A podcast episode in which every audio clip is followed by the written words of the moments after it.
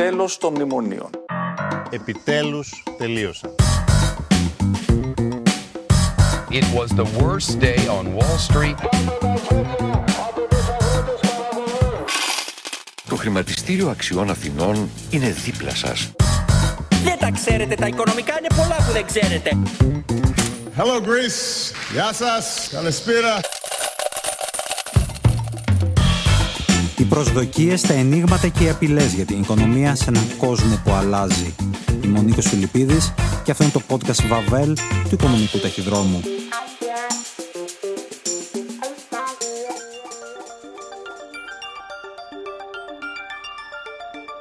Καλημέρα σας, καλησπέρα, καλό σας βράδυ. Στο 12ο επεισόδιο του podcast Βαβέλ μιλάμε για την αγαπημένη ενασχόληση των Ελλήνων, τον τουρισμό. Ο πρόεδρος του Συνδέσμου Ελληνικών Τουριστικών Επιχειρήσεων, Γιάννης Ρέτσος, διηγείται και θυμάται το πώς έφτασε ο κλάδος από τα πρώτα δειλά βήματα και την ανυποληψία στο να γίνει ο πιο ισχυρός τομέας της ελληνικής οικονομίας. Σχολιάζει την αντιμετώπιση των εκάστοτε πολιτικών και επιτίθεται σε αυτούς που πιστεύουν ότι ο κλάδος μπορεί να αναπτύσσεται στο αυτόματο πιλότο. Διαλύει μύθους και στερεότυπα που ακολουθούν τον τουρισμό και περιγράφει το πώς μπορεί να φέρει ακόμα περισσότερα έσοδα στο μέλλον στην ελληνική οικονομία. Καλή ακρόαση.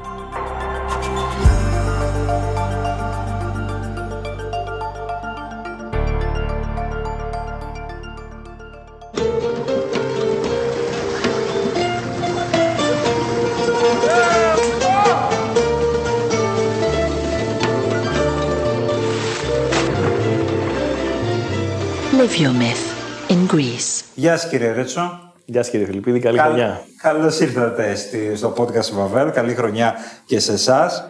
Θα σας ξεκινήσω να πάμε λίγο πίσω. Πότε μπήκατε στον τουρισμό, Άρα δεν πάμε λίγο πίσω, πάμε αρκετά πίσω. Ουσιαστικά γεννήθηκα στον τουρισμό.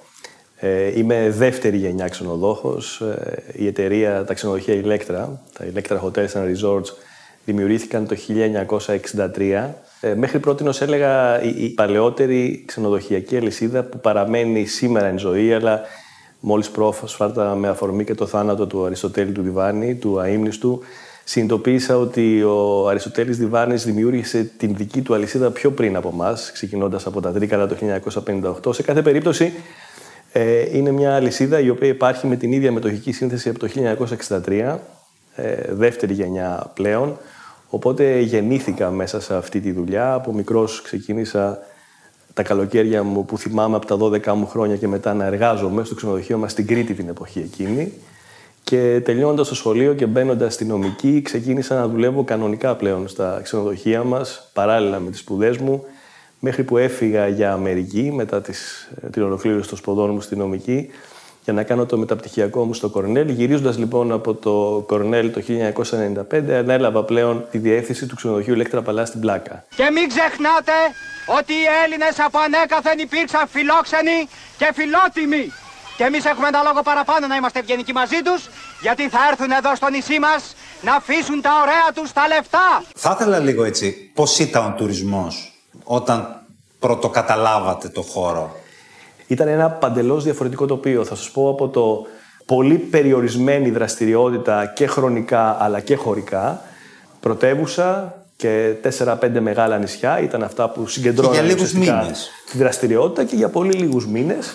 Και βέβαια, α- αν το δούμε τώρα από την πλευρά της ε, συλλογικής εκπροσώπησης και της δύναμης, της διείσδυσης που είχε ο κλάδος, αυτό ε, θα έλεγα ότι χαρακτηριζόταν από μια πολυδιάσπαση, την οποία όταν λέω πολυδιάσπαση εννοώ ότι ο κάθε κλάδος του τουρισμού θεωρούσε ότι είναι αυτόνομος και έπρεπε να έχει τη δική του φωνή και τη δική του εκπροσώπηση, κάτι το οποίο χρησιμοποίησαν συστηματικά όλες οι κυβερνήσεις, ουσιαστικά για να κρατιέται ο τουρισμός σε μια σχετική ανυποληψία, στη λογική ότι είναι κάποια χρήματα που θα έρθουν ούτως ή άλλως στη χώρα, ό,τι και να γίνει, άρα δεν υπάρχει κανένας λόγος να ενδυναμώσεις και έναν ακόμα συλλογικό φορέα, έναν να δημιουργήσει έναν ακόμα κοινωνικό εταίρο, ο οποίος μάλλον προβλήματα θα σου δημιουργήσει παρά λύση θα δώσει. Η εικόνα που έχω εκεί τη δεκαετία του 90 ήταν ε, μία εικόνα, αν θέλετε, εσωστρέφειας, μία εικόνα που δεν είχε ιδιαίτερο όραμα, παρά μόνο λίγων ανθρώπων οι οποίοι είχαν καταφέρει μέχρι τότε να ξεχωρίσει και σε αυτούς θα, θα, θα συμπεριλάβω τους ανθρώπους που συνέλαβαν την ιδέα της δημιουργίας του ΣΕΤΕ, που κατάλαβαν την εποχή εκείνη στις αρχές της δεκαετίας του 1990 ότι μόνο αν επενδύσουμε και επικεντρωθούμε στην ποιότητα του τουρισμού και του τουριστικού προϊόντος μπορεί να έχουμε τύχη στον ανταγωνισμό ο οποίος φαινόταν ε, να δυναμώνει στη γύρω περιοχή. Αν λοιπόν μπορούσα να ξεχωρίσω αυτούς τους ανθρώπους ε, θα έλεγα ότι η πρώτη, αν θέλετε έτσι, μεγάλη αλλαγή και ε, αυτό που άλλαξε τα δεδομένα ήταν στα τέλη της δεκαετίας του 90 όταν πήραμε τους Ολυμπιακούς Αγώνες. Ήταν νομίζω ε, ένας σταθμός τότε πάρα πολύ σημαντικός που δημιούργησε μια πολύ μεγάλη εξωστρέφεια στη χώρα. Σταματήσατε να είστε κλειστό επάγγελμα με λίγα λόγια. Σταμάτησε να μπορεί να είναι κλειστό το επάγγελμα και δημιουργήθηκε πλέον η όρεξη και σε ανθρώπους οι οποίοι δεν ήταν στον τουρισμό είτε από την Ελλάδα είτε από το εξωτερικό να επενδύσουν στον τουρισμό διότι όπως αντιλαμβάνεστε μια μικρή χώρα η οποία αναλαμβάνει να, ε, να, να οργανώσει μια Ολυμπιάδα ε, αμέσως μπαίνει στο χάρτη και αρχίζει, αρχίζει να γίνεται ε, ένας προορισμός που αξίζει κάποιος να τον ψάξει. Αυτό ήταν ε, μια μεγάλη αλλαγή που πραγματικά δημιούργησε πάρα πολύ μεγάλες προοπτικές και φυσικά όχι μόνο για την Αθήνα, γιατί αυτό που πίστευα πάντα και το έλεγα και στις καλές περιόδους της Αθήνας αλλά και στις κακές μετά, μετά το 2008, 2008 με 2012 που ήταν μια τραγική περίοδος για την Αθήνα, εκείνο που έλεγα είναι ότι ό,τι γίνεται στην πρωτεύουσα επηρεάζει όλη τη χώρα. Υπήρχε μια, θέλετε, ένας εφησυχασμός στην περιφέρεια ότι δεν πειράζει, ε, όχι δεν πειράζει, αυτό που γίνεται στην Αθήνα δεν ενοχλεί τον τουρισμό της Κρήτης, Ρόδου ή της Κέρκυρας. Ε, αυτό είναι ένα μεγάλο, ε, ένα μεγάλο ψέμα και μια μεγάλη πλάνη. Η εικόνα πάντα μιας χώρας ξεκινάει από την εικόνα της καρδιάς της πρωτεύουσάς της. Μου κάνει εντύπωση ότι ενώ υπήρξε ένα τουριστικό boom, μια μεγάλη άνοδος τουριστική, μας λέτε, το 2004, εν ώψη και των Ολυμπιακών Αγώνων, αμέσως μετά αυτό θα έλεγα ότι πολιτικά συνδέθηκε και με την ίδρυση Υπουργείου για τον ε, τουρισμό. Το 2004. Το 2004. Μετά φτάσαμε στο 2008 για να καταλάβουμε τι κερδίσαμε το 4 και τι χάσαμε από το 8 και μετά. Οι, οι πολύ μεγάλες ε, αυξομοιώσεις από το να δεις στο Ζενήθ και αντίστροφα συμβαίνουν για δύο βασικά λόγους. Ο ένας είναι ότι ο τουρισμός είναι από τη φύση του μια κυκλική δραστηριότητα.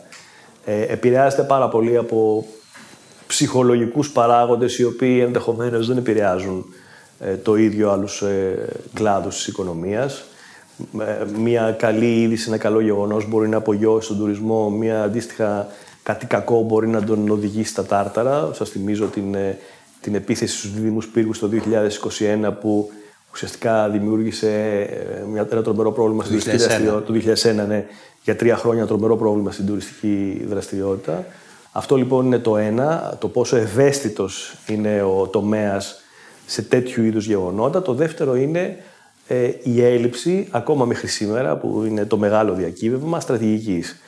Ε, γιατί δεν μπορεί να πιστεύουμε ότι σε άλλους τομείς της οικονομίας, είτε είναι ο πρωτογενής τομέας, είτε είναι η μεταποίηση, εκεί χρειάζεται, απαιτείται στρατηγική και μακροπρόθεσμη στρατηγική και να θεωρούμε ότι ο τουρισμός είναι ένας τομέας ο οποίος δεν χρειάζεται στρατηγική, είναι μια αυθόρμητη δραστηριότητα, η οποία εκμεταλλευόμενη έναν φυσικό πλούτο που ούτως ή άλλως τον έχεις ε, και ο οποίος αναγνωρίζεται διεθνώς και πάντα αναγνωριζόταν διεθνώς, ε, θα μπορέσεις να υπεραποδίδεις ε, ό,τι και να γίνει. Άρα λοιπόν αυτό που έγινε τη δεκαετία εκείνη είναι ελλείψη στρατηγικής και με γεγονός ότι ακόμα και εμείς οι ίδιοι οι ιδιώτες επιχειρηματίες δεν ξέραμε που θέλαμε να το πάμε, διότι όπως σας είπα, κατακαιρματισμένοι ακόμα ε, θεωρούσαμε ότι τα συμφέροντα ξέρω εγώ, των ξενοδόχων συγκρούονται με αυτά των τουριστικών πρακτόρων. Η αερομεταφορά δεν είναι κομμάτι της αλυσίδας, άρα δεν μας αφορά και δεν μας απασχολεί κτλ. κτλ ε, ουσιαστικά δεν υπήρχε μια συναντήληψη για το που θέλουμε να πάμε τα πράγματα. Άρα λοιπόν υπήρχε μια πρόσκαιρη κεφαλαιοποίηση της ε, θετικής οργάνωσης των Ολυμπιακών Αγώνων που το είδαμε ε, να το κεφαλαιοποιούμε το 5, το 6 και το 7. Όταν όμως ξεκίνησε η χρηματοπιστωτική κρίση στην Αμερική το 2008 και σιγά σιγά μπήκε και η Ελλάδα στο πρόβλημα, ο, η δραστηριότητα πήγε προς τα κάτω διότι δεν υπήρχε κάτι ε, οργανωμένο, κάτι συστηματικό, να την κρατήσει τουλάχιστον σε ένα επίπεδο όχι κατάρρευσης. Αυτό είναι το θέμα, ότι η χώρα χρεοκοπούσε εκείνο το διάστημα και η μοναδική πηγή εσόδου ή εσόδων που περίμενε ήταν από τον τουρισμό. Εν τούτης δεν έκανε τίποτα, τουλάχιστον στα πρώτα χρόνια. Μετά όμως αυτό άλλαξε. Τι έγινε και άλλαξε; Επί κυβερνήσεως, ε, τότε Σαμαρά Βενιζέλου 2012-2013 ο ΣΕΤ έγινε κοινωνικός εταίρος. Αυτή ήταν μια κουβέντα η οποία είχε ξεκινήσει. Ήταν ήδη πρόεδρος της Πανελλήνιας Ομοσπονδίας ξενοδόχων Ξενοδόχων. και πρώτος αντιπρόεδρος του ΣΕΤΕ. Ε, η κουβέντα αυτή είχε ξεκινήσει από την εποχή Σιμίτη, ε, πριν από το 2000. Ε, και ήταν μια κουβέντα η οποία είχε απόλυτη λογική εξ αρχής. Επί Πρόεδρου διότι- Κοκοτού, λογικά πρέπει Επί να Προέδρου Κοκοντού, βέβαια. Του πρώτου Προέδρου του ΣΕΝΤΕ και ιδρυτή του ΣΕΝΤΕ. Ε, η κουβέντα λοιπόν αυτή βασιζόταν σε ένα πολύ, αν θέλετε, αυτό παράδειγμα ότι ο τουρισμός είναι ε, ένας συνδυασμός δραστηριοτήτων, πολλών κλάδων, με πολλές θέσεις απασχόλησης, ακόμα και αν αυτές είναι εποχικές. Ε, και δεν μπορεί λοιπόν να μην εκπροσωπείται ως κοινωνικός εταίρος από τη στιγμή που υπάρχει εκπροσώπηση βιομηχανίας, των επαγγελματοβιοτεχνών και των εμπόρων. Ε, η κουβέντα αυτή πήρε 13 χρόνια για να οριμάσει. Και για να οριμάσει κυρίως μεταξύ των κοινωνικών εταίρων, διότι εκεί ήταν το μεγάλο πρόβλημα. Πραγματικά, και οφείλω να το πω αυτό, γιατί πρέπει να αποδίδεται το Κέσαρο στο Κέσαρι. Ο Σαμαράς ήταν από τους πρωθυπουργούς που πίστεψε στον τουρισμό, που πίστευε τον τουρισμό και έδωσε την εντολή να μπει αυτή η υπογραφή στο νόμο τότε του Βρούτσι για να ανακηρυχθεί ως έτη κοινωνικός εταίρος. Κάτι το οποίο μάλιστα γινόταν για πρώτη φορά, διότι οι προηγούμενοι κοινωνικοί εταίροι δεν ήταν ανακηρυγμένοι με νόμο. Ο ΣΕΤ ήταν ο πρώτος ο οποίος ανακηρύχθηκε με νόμο, ακολούθησε ο ΣΒΕ την, ε, τα χρόνια του ΣΥΡΙΖΑ. Ε, αυτό λοιπόν ήταν ε, το πρώτο μεγάλο, αν θέλετε, ε, game changer στην ιστορία. Ο τουρισμός πλέον είχε έναν εκπρόσωπο και μπορούσε να μιλάει συλλογικά με μία φωνή έχοντας ένα ξεκάθαρο, μια ξεκάθαρη στόχευση. Από εκεί και πέρα υπήρξαν, ε, υπήρξαν ε, περίοδοι, κυβερνήσεις, υπουργοί, οι οποίοι ε, είτε αντιλήφθηκαν ότι επενδύοντας ενεργητικά στον τομέα μόνο όφελος μπορεί να έχουν, είτε μέσω και παθητικής, αν θέλετε, στάσης, μην πηγαίνοντας απέναντι στην, ε, στην Σας άφηνα. δραστηριότητα. Ναι, γιατί έγινε και αυτό τα χρόνια αυτά, από το 2012 ε, μέχρι σήμερα. Πρέπει να το πω αυτό. Καμία κυβέρνηση δεν είδε τον τουρισμό ως αντίπαλο και όλοι αποφάσισαν να τον αφήσουν έξω από την, ε, από την πολιτική αντιπαράθεση, διότι κατάλαβαν ότι έχουν μόνο κέρδος από αυτή τη δραστηριότητα. Ε, με, την, ε, με αυτά λοιπόν ε, τα δεδομένα και βέβαια εκμεταλλευόμενοι και μια θετική συγκυρία, ένα θετικό momentum, γιατί το 2012 συνέπεσε, άσχετα αν για εμάς τα προβλήματα αρχίσαν τότε, το 2010-2011, η χρεοκοπία της χώρας που κράτησε μια δεκαετία, ε, τα χρόνια αυτά ήταν η ολοκλήρωση του προβλήματος για τις υπόλοιπες δυτικές οικονομίες και η αρχή ενός αναπτυξιακού κύκλου εντυπωσιακού, ίσως του πιο εντυπωσιακού που έχουμε ζήσει μετά το Δεύτερο Παγκόσμιο Πόλεμο. Ε, άρα λοιπόν όλο αυτό βοήθησε στο να υπεραποδώσει η δραστηριότητα και να φτάσουμε στο 2019 που ήταν και το απόλυτο ρεκόρ του ελληνικού τουρισμού με τα 18,2 δις απευθείας έσοδα και τα 33 εκατομμύρια επισκέπτες. Το 12 ήταν εδώ όμως και μια, ένας άλλος ε, σημαντικός παράγοντας. Ήταν εδώ στην Αθήνα, στην Ελλάδα, τακτικά η Τρόικα. Συναντιόσασταν τότε μαζί τους. Σας αντιμετώπιζαν ως ε, λύση στο οικονομικό πρόβλημα της χώρας; Ε, είναι μια ωραία, αν θέλετε, ιστορία αυτή που δεν έχει καθόλου υποθεί και καλό είναι. Ο, ο προκάτοχός μου και καλός μου φίλος και θεωρώ ο άνθρωπος που άνοιξε το δρόμο στην, ε, σε αυτό το νέο άνοιγμα του ΣΕΤΕ, ο Ανδρέας Ανδρεάδης, ο οποίος στοχοποιήθηκε προσωπικά την εποχή εκείνη, δεν έχει μιλήσει δημοσίως γι' αυτό και νομίζω αξίζει τον κόπο να πούμε κάποια πράγματα. Ε, ναι, συναντιόμασταν γιατί ήμασταν, αν θέλετε, η φρέσκη και εντός εισαγωγικών η αγνία αυτή της ιστορίας. Και δεν το λέω για να ευλογήσω τα γένια μας. Ήταν η πραγματικότητα. Θεωρούσαμε εκείνη την εποχή ότι έχοντας πάρει ή γνωρίζοντας ότι σύντομα θα γίνουμε κοινωνικοί εταίροι, ότι έχουμε και μια υποχρέωση ε, απέναντι στην πατρίδα να διορθωθούν τα κακό κείμενα. Και επειδή ο ΣΕΤΕ, αν θέλετε, ήταν και ένας ε, σύνδεσμος ο οποίος λόγω του ότι ήταν φρέσκος κοινωνικός εταίρος ή λίγο πριν γίνει κοινωνικός εταίρος δεν είχε καμία εξάρτηση με κανέναν ε, ούτε υποχρεώσεις ούτε ε, αν θέλετε ανεξόφλητα γραμμάτια. Πιστεύαμε ότι υποδεικνύοντας σε ό,τι είχε να κάνει το δικό μας τομέα ε, τα κακό κείμενα, πράγματα τα οποία ήταν βαρύδια και αποτελούσαν στρεβλώσεις για την δραστηριότητά μας, αλλά και προτάσεις και λύσεις για το πώς μπορεί ο τουρισμός να αποτελέσει επενδυτικό πόλο και πώς ενδεχομένως μειώνοντας τη γραφειοκρατία μπορούσε να προσελκύσει περισσότερες επενδύσεις και από την Ελλάδα αλλά και από το εξωτερικό, πηγαίναμε πάντα με τεκμηριωμένες προτάσεις ε, το οποίο νομίζω ότι αυτό γινόταν ε, δεκτό πάρα πολύ θετικά. Κάποιος ο οποίος εμείς είχαμε, αν θέλετε, και την άγνοια του καινούριου, την άγνοια ίσως του κινδύνου και μιλάγαμε και πολύ πιο αφιλτράριστα την εποχή εκείνη. Αυτό λοιπόν νομίζω ότι το εκμεταλλευτήκανε. Εμείς από την άλλη δεν θεωρούσαμε ότι είχαμε ούτε κάτι να κρύψουμε, ούτε κάποιο, αν θέλετε, διακύβευμα που έπρεπε πάση θυσία να προστατεύσουμε και το οποίο έπρεπε να κρατήσουμε κρυφό. Οπότε δεν είχαμε και το πρόβλημα και το φόβο να το δημοσιοποιούμε κιόλας. Και θα πρέπει να σας πω ότι την εποχή εκείνη που ήταν και πάρα πολύ σκληρή εποχή και μπορούσες να κινδυνεύσεις και προσωπικά από αυτή την ιστορία, ο Ανδρέας ο Ανδρεάδης στοχοποιήθηκε από δελτία ειδήσεων και από πολύ σοβαρούς και έγκριτου δημοσιογράφους παντελώς άδικα, διότι υπήρχε και η διάθεση δαιμονοποίησης κάποιων ανθρώπων. Αν θυμάστε, τότε μιλάγανε για γουγκλοφόρου της Τρόικα.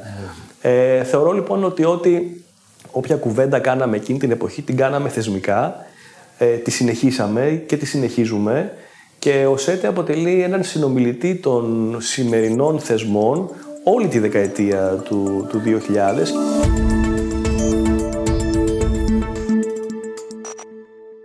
Υπάρχει και ένα θέμα. Πώς επικοινωνείτε, πώς στέλνετε τα μηνύματά σας στην εκάστοτε κυβέρνηση; Ε, τα χρόνια 17-19 ήταν χρόνια πάρα πολύ μεγάλης ανάπτυξης του τουρισμού.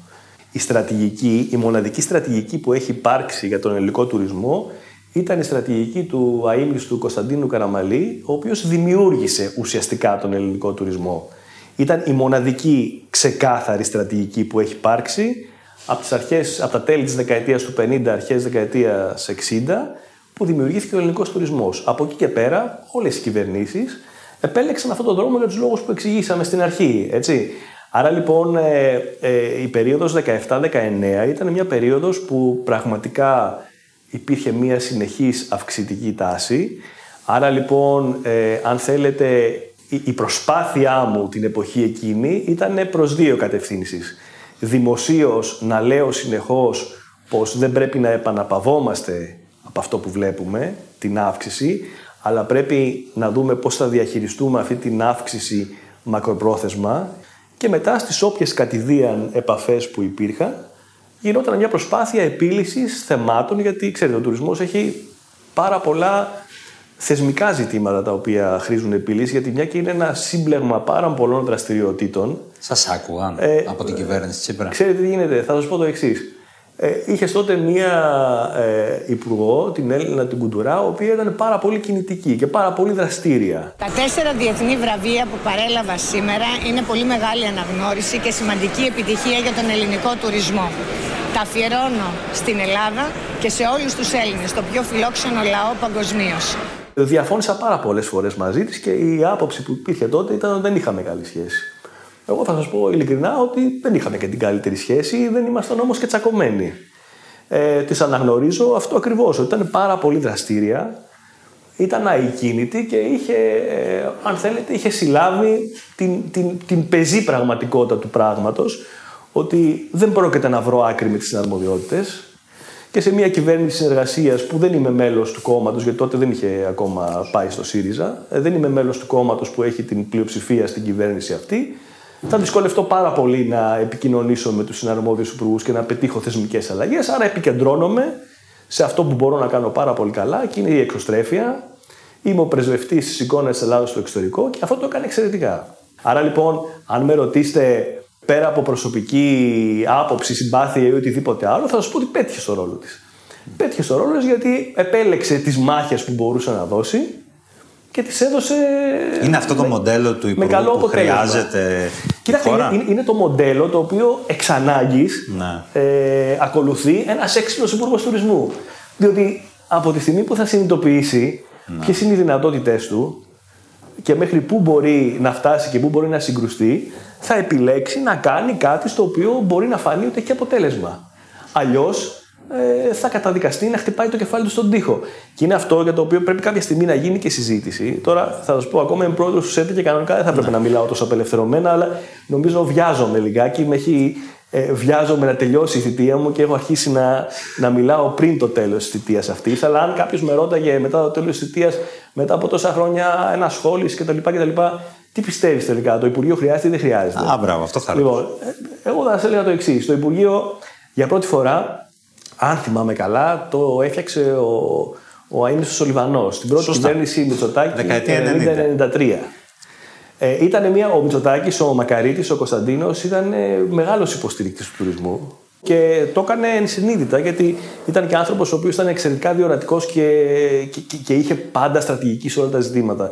Και κατάλαβε ότι από κάπου πρέπει να εκπορεύεται αυτή η στρατηγική, από το κράτος, θεσμικά κτλ. Και ένα Υπουργείο θα το διασφάλιζε αυτό το πράγμα. Όμως α- α- από την πράξη και εκ του αποτελέσματος υ- υπάρχει αυτό που σας είπα. Ε, είναι τέτοια μεγάλη συναρμοδιότητα που ή θα πρέπει να έχεις έναν πανίσχυρο υπουργό ο οποίος να μπορεί ουσιαστικά αν όχι να επιβάλλεται σε όλους τους συναρμόδιους υπουργούς του να μπορεί να συγκρούεται μαζί τους και τελικά να περνάει αυτό που θέλει, το οποίο δεν γίνεται, εκ των πραγμάτων δεν γίνεται, ή θα πρέπει να βρεις μία άλλη, ε, μία άλλη μορφή. Ο τουρισμός σήμερα, αν ρωτάγατε, θέλει Υπουργείο; Εγώ πιστεύω 99,9% θα σας λέγανε ότι ναι, θέλει Υπουργείο. Γιατί, για λόγους βοήθου. Για μένα το πιο σημαντικό από όλα ε, και φάνηκε κυρίως τα χρόνια της διαχείρισης του κορονοϊού είναι να υπάρχει μία μορφή εξουσίας η οποία τελικά να περνάει μέσα και από τον Πρωθυπουργό.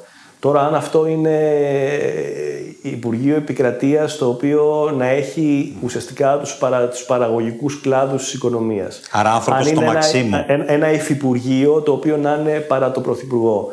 Δεν γίνεται όμως να μην υπάρχει μία αρχή και μία εξουσία που να μπορεί να λύνει έως ένα σημείο, έτσι όχι το 100% αλλά τουλάχιστον το 50% του κομματιού των συναρμοδιοτήτων και να επιβάλλει τελικά μια, ε, την ακολούθηση μια στρατηγικής. Μιλάνε για λιτότητα ακόμα και σήμερα. Εξήγησε κανείς στον ελληνικό λαό τι θα πει λιτότητα, τι είναι λιτότητα και τι δεν είναι. Για τον Μητσοτάκη, τον Ναι. Μακαρίτη, θέλω να σας πω ότι επειδή ο άνθρωπος αυτός ήταν μια πολύ ιδιαίτερη φυσιογνωμία, ε, έφυγε 99 χρονών, νομίζω μέχρι τέλους πρέπει να ήταν απόλυτα διαυγής. Κάποια στιγμή το 2012, σε μια πάρα πολύ δύσκολη περίοδο της προσωπικής μου ζωής, ε, που ουσιαστικά έβλεπα ελάχιστους ανθρώπους, με είχε πάρει τηλέφωνο η, η, η γραμματέας του Ισάκη Κυπρέου και μου, είχε, ζη- και μου είχε πει ότι θέλει ο πρόεδρος να με δει.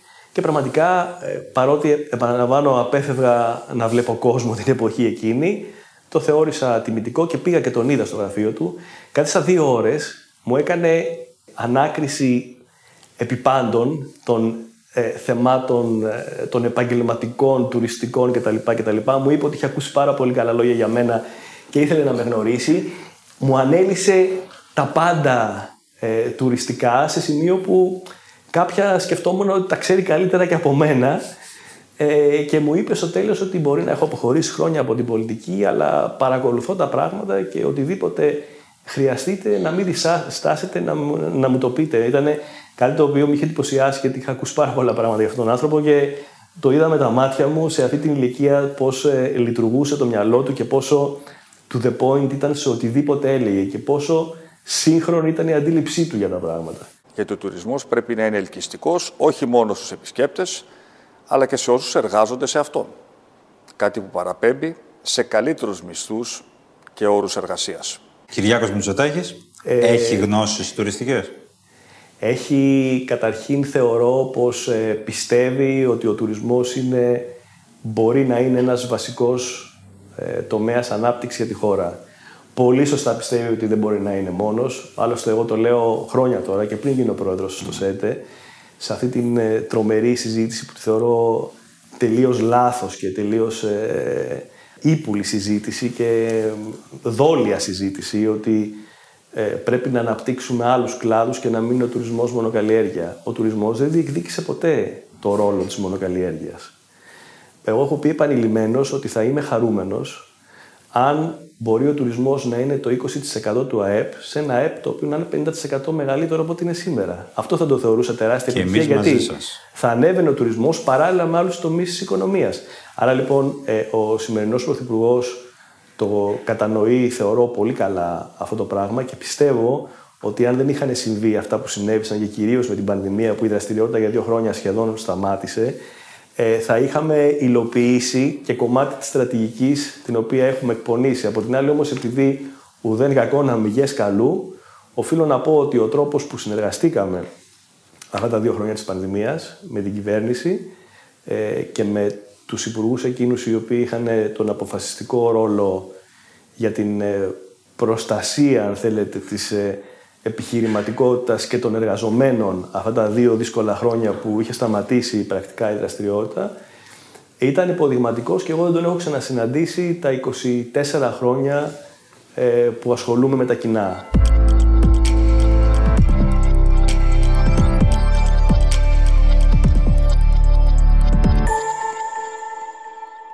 Ποσοτικά η χώρα σηκώνει περισσότερους τουρίστες; Η χώρα αφενός σίγουρα σηκώνει παραπάνω τουρίστες. Αυτό έχει να κάνει με το πώς διαχειρίζεις τους προορισμούς και πώς αντιμετωπίζεις τη φέρουσα ικανότητά σου.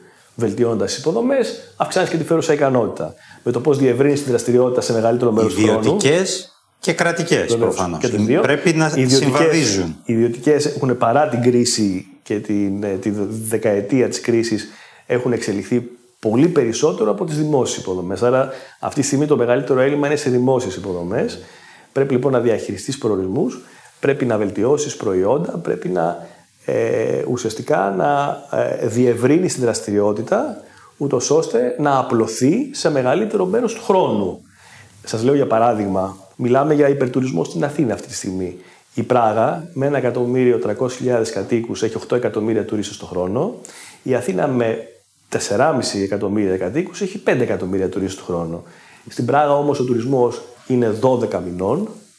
Στην Αθήνα ουσιαστικά ξεκινάει το Μάιο και τελειώνει τον Οκτώβριο. Χάνουμε λεφτά. Περιγράφεται δηλαδή Προφανώς χάνουμε ως λεφτά. χώρα. Προφανώς χάνουμε λεφτά και προφανώς οι δυνατότητές μας είναι, γι' αυτό σας λέω ότι ο τουρισμός μπορεί να είναι το 20% και σε πολύ μεγαλύτερο ΑΕΠ από το σημερινό. 365 μέρες το χρόνο τουρισμό. Κυρίως πώς μπορούμε να διευρύνουμε την τουριστική περίοδο. Να κάνουμε πράξη την επιμήκυση της τουριστικής περίοδου που συγγέται πολλά πολλά χρόνια. Όταν ακούτε λοιπόν ένας πολιτικός να μιλάει για την ανάγκη επιμήκυνσης της τουριστικής περίοδου, τι νιώθετε; Χρησιμοποιεί ένα κλισέ που πιάνει στον πολύ κόσμο. Γιατί ο πολιτικός εκείνη τη στιγμή δεν απευθύνεται μόνο στον τουρισμό, απευθύνεται σε ένα ευρύτερο ακροατήριο. Οπότε λοιπόν ουσιαστικά κάποιος ο οποίος ακούει ότι μπορεί και εγώ στην περιοχή μου να έχω τουρισμό κάποια στιγμή το χειμώνα ή και εγώ στην περιοχή μου να έχω άλλους δύο μήνες ε, το χρόνο κτλ. κτλ. Είναι κάτι το οποίο ακούγεται ευχάριστα και ε, ε, σίγουρα δεν θα σου κάνει κακό. Ε, αλλά είναι κάτι το οποίο ε, δεν γίνεται με ραβδί και δεν γίνεται με κουμπί. Και δεν γίνεται επίσης μόνο από την πλευρά του κράτους. Σαφώς. Γιατί στο κομμάτι, εγώ θα σας πω και ένα άλλο που λέω συχνά και θα το ξαναπώ. Αν ας πούμε λέω μπορούσαμε κάποια στιγμή να κάνουμε ένα γκάλωπ καθολικό σε έναν από τους μεγάλους τουριστικούς μας προορισμούς, τους κορυφαίους, τα μεγάλα μας νησιά, και να τους ρωτήσουμε αυτούς τους ανθρώπους εκεί, όλους, εργαζόμενους, επιχειρηματίες και όλα τα επαγγέλματα που είναι, συνδέονται γύρω-γύρω κτλ. κτλ. Αν ε, μπορούσαμε να σου δημιουργήσουμε την προπόθεση και του χρόνου, αντί να κλείνεις 31 Οκτωβρίου, να δουλεύεις 12 μήνες το χρόνο. Θέλεις ή δεν θέλεις. Εγώ πιστεύω συντριπτικά θα ήταν στο όχι η απάντηση. Διότι όταν έχεις καταφέρει μετά από χρόνια να φτιάξει μια ζωή που απαιτεί 6 μήνες εργασίας, εξαντλητικής έτσι, γιατί 6 μήνες, 5 μήνες, 4 σε κάποιους μικρότερους κτλ. κτλ. και επιχειρηματίες και εργαζόμενοι δουλεύουν μέρες σχεδόν εβδομάδα. 24 ώρες 24 ώρο. Εντάξει. Λοιπόν, αλλά με αυτόν τον τρόπο διασφαλίζουν μετά άλλους 6 μήνες ή κάποιας δεύτερης πιο ξεκούρασης δραστηριότητας ή διακοπών ή τέλος πάντων πραγμάτων τα οποία ε, κάποιος άλλος που δουλεύει 12 μήνες το χρόνο δεν μπορεί να απολαύσει. Δύσκολα θα αλλάξει αυτό τον τρόπο ζωής του για να πει ότι με ενδιαφέρει να δουλέψω 12 μήνες.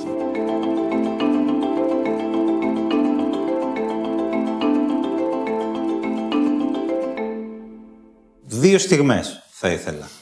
Την καλύτερη και τη χειρότερη. Μιλάμε πάντα με την ενασχόληση με τα συνδικαλιστικά του τουρισμού.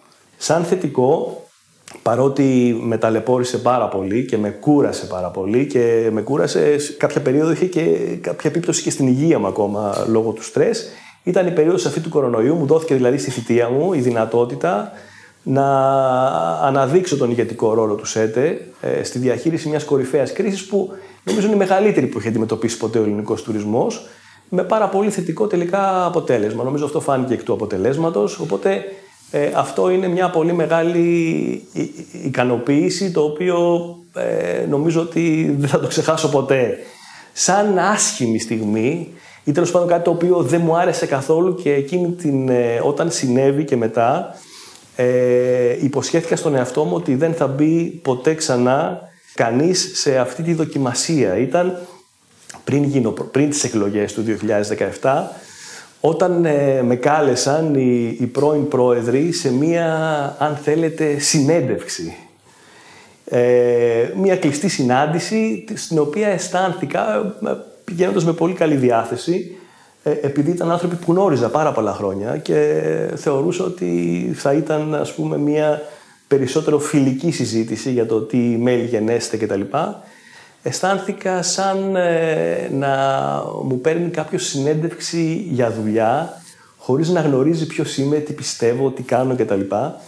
Ήταν κάτι που με ενόχλησε, δεν το είπα ποτέ. Δεν τους το είπα ποτέ ούτε σε εκείνους, ε, γιατί θεώρησα ότι δεν το καταλάβουν. Ο μόνος που θα το καταλάβαινε και ο μόνος, αν θέλετε, ο οποίος ήταν αποστασιοποιημένος από αυτή την ιστορία ήταν ο Ανδρέας Ανδρεάδης, ο οποίος όμως θεώρησε ότι θα έπρεπε να το κάνω για λόγους διατήρησης της ισορροπίας των πραγμάτων.